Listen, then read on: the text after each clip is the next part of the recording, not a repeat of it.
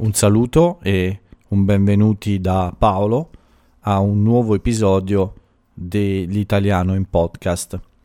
Anche oggi, come ogni giorno, sono qui e vi tengo un po' in compagnia mentre vi faccio, vi aiuto ad esercitare la vostra capacità di ascolto e di comprensione dell'italiano.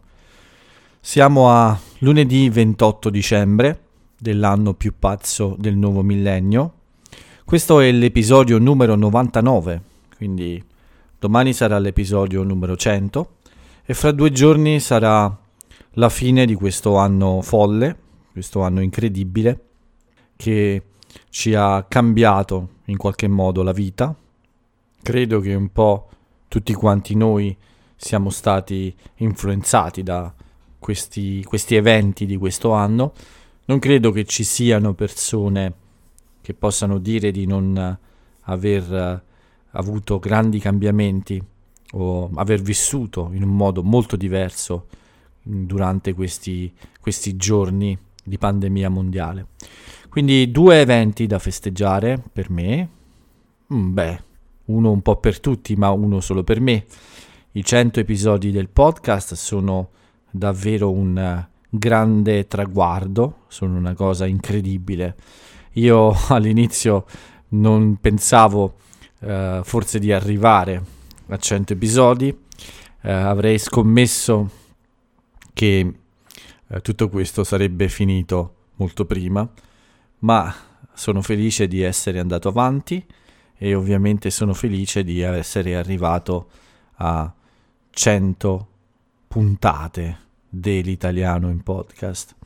Mi fa molto piacere davvero. E um, oggi proprio ho aggiunto una novità al podcast e un po' anche al blog speakitaliano.it perché ho aperto uh, finalmente un canale su YouTube, ho pubblicato questa notizia su Instagram e Twitter e quindi da oggi c'è anche su YouTube iSpeakitaliano.it. Potete fare una ricerca e troverete facilmente il mio canale. Ovviamente mi farebbe molto piacere se molte persone si registrassero a questo nuovo canale e mi aiutassero a farlo crescere come eh, il blog e come anche il podcast.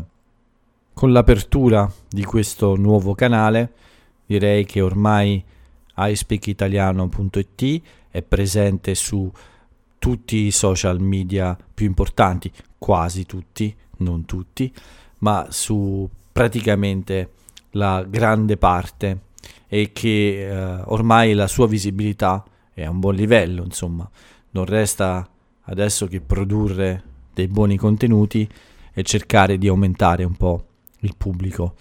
Mi pare che YouTube sia una, un buon social media per mh, mm, creare più interesse su un progetto e quindi spero davvero che aggiungere questo nuovo canale sia una scelta vincente, diciamo. Per il momento so che è un po' limitata la mia offerta, nel senso che i miei contenuti eh, non sono mh, mm, troppo multimediali perché sono dei video tecnicamente, ma in realtà sono i miei podcast con l'aggiunta di un'immagine ferma, statica, come si dice in italiano, cioè non in movimento. Quindi non si tratta di un vero filmato, ma si tratta solo di un audio con una immagine che fa da, come dire, da sfondo alla, alla mia voce. Per il momento sono questi i contenuti che pubblico, che pubblicherò mh, mm, ho scritto anche un articolo, un post sul blog per spiegare un po' meglio questa scelta, perché voglio decidere bene in quale modo produrrre dei contenuti video. Non è facile, è un tipo di uh, contenuto più difficile da realizzare, uh, è necessaria un po' di tecnica in più, è necessaria anche una buona capacità di stare davanti alla videocamera e quindi devo capire se ho queste eh, possibilità, se sono bravo a fare questo. non voglio dei risultati eccezionali, ma non mi accontento facilmente e non voglio avere un uh, prodotto, un materiale troppo scadente, perché questo può danneggiare anche il resto del progetto. Quindi devo capire un po' bene quali tipo di video posso realizzare. Ho avuto molti suggerimenti in questi mesi. Qualcuno mi ha detto di eh, provare semplicemente a registrarmi, a registrare la mia immagine mentre registro il mio podcast.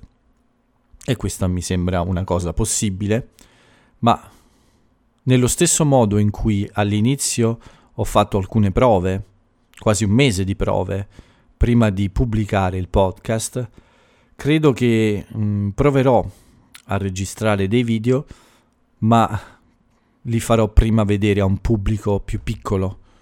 Non, lo, non renderò mh, mm, visibili questi video a tutti quanti, ma farò dei test, farò un po' di esperimenti, perché voglio capire se è una cosa che so fare e che posso fare, oppure se è una cosa che non fa parte, insomma, della mia personalità. Sono un po' timido a dire la verità, eh, a mostrarmi nella videocamera, sulla, sul video, insomma, in video, eh, e quindi ho un po' paura che questo mi blocchi e mi renda meno naturale quando parlo e registro il podcast. Quindi è necessario fare qualche esperimento e capire se è una cosa che posso fare o è meglio evitare, insomma. Sono sicuro del fatto che un video è uno strumento molto potente per uh, aiutare le persone a fare pratica con una lingua e devo solo insomma decidere se apparire in questi video o trovare una, uno schema, insomma una, una, un modo di fare questi contenuti eh, senza la mia presenza fisica all'interno del video, ma forse solo come un commentatore che non si vede. Pensavo ad esempio a dei video realizzati nelle, nelle, nella mia area, nella zona in cui vivo, nelle città vicine, per mostrarvi delle cose interessanti o dei luoghi interessanti e magari commentare eh, il video mentre voi lo guardate, quindi questo tipo di contenuti, oppure cercare di realizzare dei video didattici, cioè qualche video per aiutarvi eh, a studiare un po', magari con la mia voce e delle immagini che, mm, in cui mm, posso spiegare ad esempio dei, delle questioni di grammatica o anche delle espressioni, insomma tutti quegli argomenti che possono essere utili allo studio della lingua. Quindi la decisione di aprire un canale è sempre valida perché in futuro eh, posso realizzare questo tipo di contenuti, ma mi piacerebbe ovviamente eh, arricchire, fare più ricco il podcast e quindi l'idea di creare un video del podcast è davvero qualcosa che eh, mi piace molto ho solo un po' questa incertezza, questo dubbio sulla mia capacità poi di fare un video di una discreta qualità. Non voglio dire ottima, non voglio dire eccellente, ma almeno discreta, insomma. Qualcosa che sia possibile guardare senza pensare che sia una, una cosa terribile, insomma, inguardabile, ecco, che non si può guardare. Quindi per me questo è importante e se devo fare qualcosa voglio che sia eh, almeno ad un buon livello, ecco, non completamente amatoriale, diciamo, no? che sia almeno un po', un poco, non troppo professionale anche. E quindi oggi gran parte della giornata è stata dedicata a nuovo, questa nuova parte del progetto, a aprire il canale, insomma ci sono ovviamente tutta una serie di eh, operazioni da fare, non sono complesse ma hanno bisogno di qualche minuto di attenzione e poi c'è stata tutta la fase di eh, caricamento, diciamo, di upload di, dei primi video che ho realizzato con un piccolo software open source per Linux e mm, non è affatto difficile ovviamente, mettere insieme l'audio dei miei podcast e questa immagine statica, cioè ferma. Statico significa questo, senza movimento, insomma, no? Di una cosa che non è in movimento. Quindi eh, ho realizzato questi piccoli video e poi li ho caricati, ho dovuto ovviamente impostare alcune informazioni per ogni video. Eh, insomma, diciamo che questo mi ha tenuto occupato per alcune ore nel pomeriggio. Dopodiché eh, ci sono state alcune lezioni, non molte, ma tutta la giornata l'ho passata in casa, come sempre per due ragioni anzi non come sempre. Di solito è una ragione, il fatto che quando digiuno eh, ho questa tendenza a non uscire e oggi era il mio giorno di digiuno, come molti di voi sanno. Il digiuno è andato bene, è finito alle 9.30 circa della sera e come mi aspettavo eh, non ci sono stati problemi. Nei giorni scorsi si è mangiato molto, quindi eh, fare un giorno di digiuno è stato quasi un piacere, a dire la verità. Alla fine della giornata ero ancora capace di resistere alla voglia di mangiare. Non ci sono state davvero tentazioni durante il giorno, quindi io sono arrivato tranquillamente alla cena, ho fatto una buona cena. Quando si ha voglia di mangiare, quando si ha un po' fame, è sempre più piacevole, no? eh, tutto sembra più buono. Quando mangiamo le cose sembrano migliori, insomma. Quindi eh, dal punto di vista del digiuno tutto è andato bene, ma purtroppo la giornata è stata terribile. C'è stato maltempo tutto il giorno, un vento incredibilmente forte e la pioggia anche, quindi impossibile uscire, diciamo, per piacere.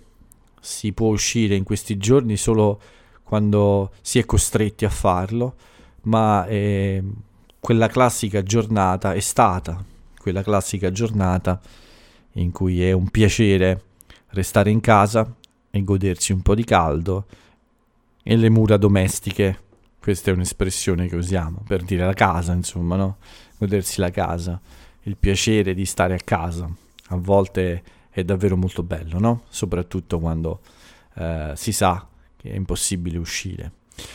Quindi questa è un po' la mia giornata, passata in modo eh, abbastanza impegnato, anche se tutto in casa, come vi ho detto, perché non sono, non sono uscito praticamente mai.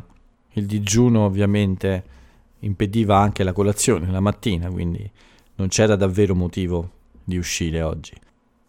E con questo direi che possiamo passare un po' alla giornata dell'Italia invece, cioè a parlare un po' di notizie che riguardano il mio paese, quelle più importanti, quelle che sono un po' su tutti i giornali e telegiornali italiani. Ovviamente inizio subito da, dal bollettino del Covid per uh, dirvi che oggi ci sono stati circa 8.000 nuovi casi di contagio, 8.585 per l'esattezza. Purtroppo sono stati 445 i morti, ci sono state 445 vittime, ancora moltissimi, e moltissime. E per fortuna però eh, sono diminuite le persone che sono ricoverate nelle terapie intensive. Quindi i dati sono abbastanza stabili, ma ancora sono un po' eh, critici, insomma. Non siamo fuori pericolo.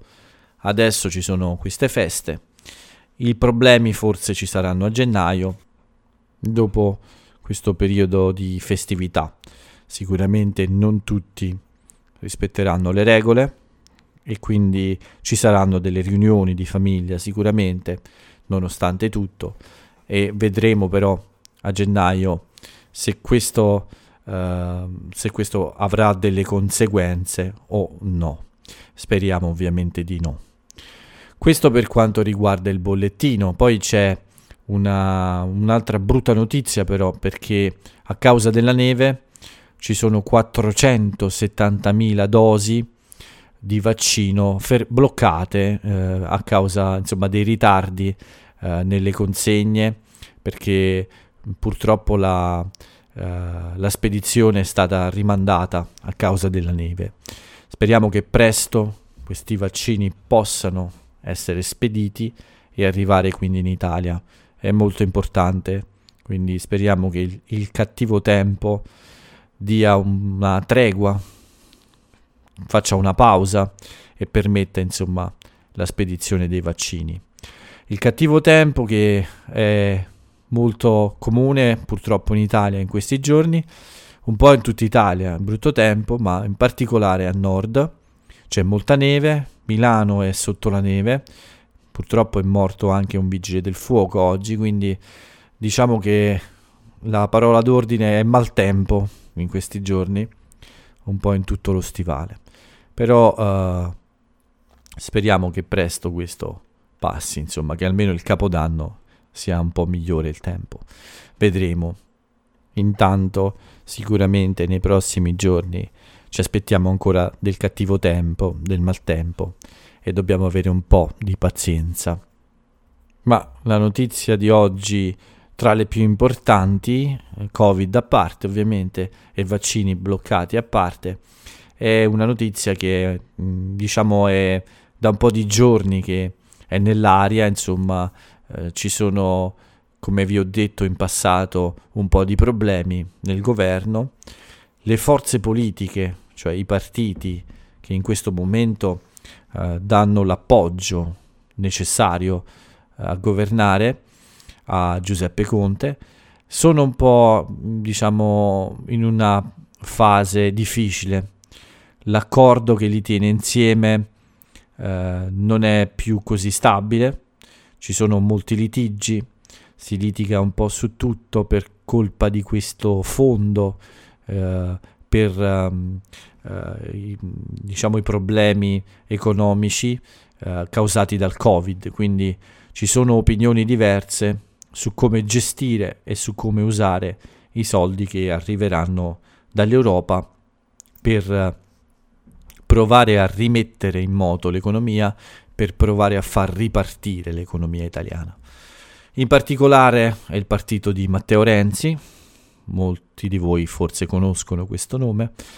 Il partito di Renzi è un po' molto polemico, anzi non un po', con il governo di Giuseppe Conte e oggi diciamo che le dichiarazioni di Matteo Renzi sono state molto precise.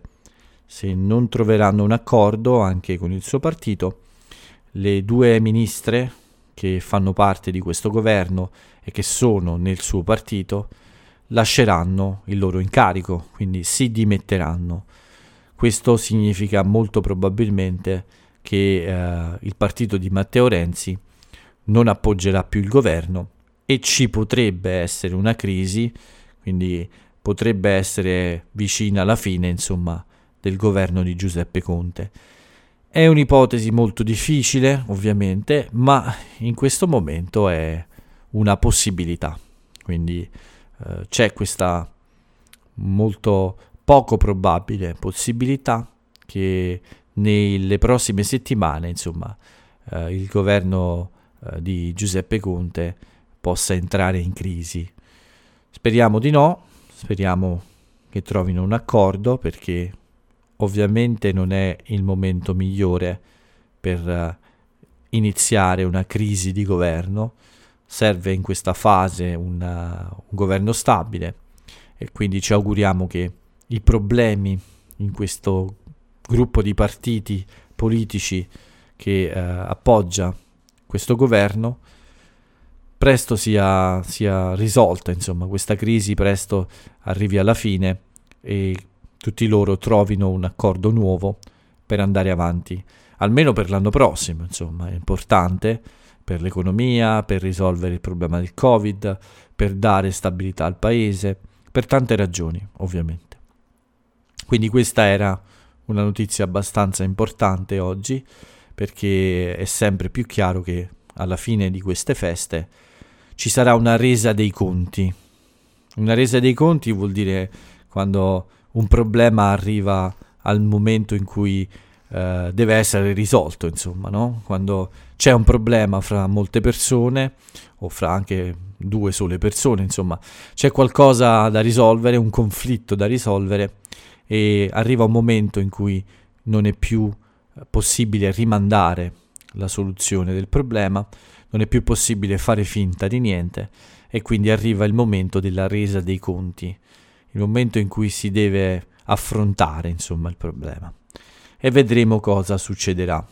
Come ho detto già prima, speriamo che tutto vada bene e che ci possa essere ancora stabilità, almeno fino alla fine di questa crisi internazionale che affrontiamo da, da mesi in tutto il mondo ormai. Voglio chiudere la parte delle notizie con una notizia interessante, divertente, particolare, ma anche di grande ottimismo e che è una testimonianza della grande onestà della maggior parte degli italiani che eh, spesso viene definita un po' furba, un po' come dire, sempre pronta ad approfittare della situazione, ma in realtà non è così, non è davvero così, perché la maggioranza degli italiani è fatta di persone oneste e che non amano approfittare degli altri. La dimostrazione c'è stata a Napoli nel giorno di Santo Stefano, quando un uomo di 51 anni passeggiava nel centro storico della città e all'improvviso, quando si è trovato davanti a un bancomat, ha notato che questo ATM, questo sportello automatico, stava sputando, cioè buttando fuori delle banconote da 50 e da 20 euro, per un totale di 980 euro. Bene, questo gentile signore ha, dopo un momento iniziale di stupore, ha deciso di raccogliere tutti questi soldi e di portarli a un commissariato di polizia. Ha preso i soldi, è andato alla polizia e ha riconsegnato tutto in modo molto onesto e ammirabile. Devo dire che non tutti avrebbero fatto questo, io stesso non so bene cosa avrei fatto, ma non sono sicuro uh, di poter dire uh, che avrei fatto esattamente la stessa cosa. Mi piace pensare che avrei fatto la stessa cosa, che avrei dimostrato la stessa onestà. Di solito è così che faccio in queste situazioni, ma certamente quasi 1000 euro sono una bella cifra. Nel giorno di Santo Stefano poi è un po' come vincere una lotteria, ma questo signore, questo signore molto eh, gentile, eh, ha pensato di non approfittare di questo errore della macchina e di restituire tutto il denaro eh, ottenuto in questo modo un po' strano. Beh, una bella notizia, mm, complimenti a questo uh, signore che si chiama Khalil Semma, è un italiano di origini marocchine e che è una persona normale, quindi forse quei soldi erano, erano utili a migliorare le sue vacanze, le sue feste di Natale, ma non ha pensato neanche per un attimo di approfittare della situazione. Complimenti davvero. Con questa notizia chiudo, chiudo questa, questa parte del podcast e possiamo passare a che eh, quelle che sono le due rubriche finali che chiudono il nostro appuntamento di oggi, quella dei compleanni e quella dell'aforisma del giorno. Per quanto riguarda i compleanni, oggi non ho nessun nome da segnalare, nessun nome che io ritenga importante. Diciamo che non vedo uh, nomi interessanti, diciamo, per, uh, per voi che siete un po' appassionati delle cose italiane. Invece è interessante un po' una ricorrenza, non è un compleanno, ma è una ricorrenza, un anniversario di un evento molto tragico che c'è stato in Italia, che noi italiani conosciamo molto bene e che, eh, di cui è rimasta una memoria molto precisa, insomma. Uh, si tratta di un avvenimento uh, del 1908, il, in questo, in questo anno, eh, il 28 dicembre appunto, un terremoto di una fortissima intensità, 7.1 della scala Richter, che per l'Italia è un terremoto molto, molto intenso, insomma molto forte, eh, ha causato uno tsunami, anche questo è un evento molto particolare e raro qui da noi. Dicevo, questo eh, terremoto ha provocato questa onda anomala, questo tsunami, sulla città di Messina, che ha distrutto quasi completamente, causando moltissimi morti, decine di migliaia di morti. È stata colpita anche la città di Reggio Calabria e questo evento è rimasto nella memoria collettiva degli italiani eh, perché è, è, stato davvero molto eh, drammatico e soprattutto anche molto inusuale, insomma. Ma è un evento che deve far pensare e riflettere a tutti quelli che eh, vogliono costruire questo ponte senza preoccuparsi di della possibilità di eventi come questo. Quella zona di, d'Italia tra Messina e Reggio Calabria, in quella parte di mare, in quella parte eh, di, del nostro paese, insomma, eh, la situazione è complessa. Ci sono dei grandi rischi sismici, c'è sempre il rischio di un grande terremoto e di eventi catast- catastrofici come questo. Per tutti quelli che sono curiosi, vi invito ad andare a scoprire qualcosa in più su Wikipedia o su altre fonti. Troverete sicuramente molto materiale. Non si tratta, come dicevo, di un compleanno, ma di una ricorrenza e questo spazio è quello adatto per parlarvi anche di queste cose. Veniamo ora all'ultima rubrica, scusate il ritardo, anche questo podcast è lunghissimo, ma siamo all'aforisma, la frase celebre dell'italiano celebre. Oggi ho scelto per voi questa frase. Molte volte la grandezza consiste nel saper vedere le cose piccole, proprio quelle che gli imbecilli credono cose da nulla. Una frase molto interessante di un personaggio ovviamente molto interessante e importante per la cultura italiana. Vi invito a cercare il suo nome e a leggere qualcosa su di lui. Con questo è davvero tutto, anche oggi abbiamo fatto un po' tardi e vi do l'appuntamento a domani per l'episodio numero 100. Non vi assicuro una puntata speciale, ma sicuramente sarà un episodio molto particolare perché è la fine di un lungo periodo, quindi è un numero tondo, preciso, 100, quindi sicuramente sarà speciale in ogni caso anche se non sarà diverso dagli altri episodi. Per cui vi auguro una buona giornata e una buona settimana anche. Vi do l'appuntamento a domani, come ho detto. Vi saluto. Ciao a tutti.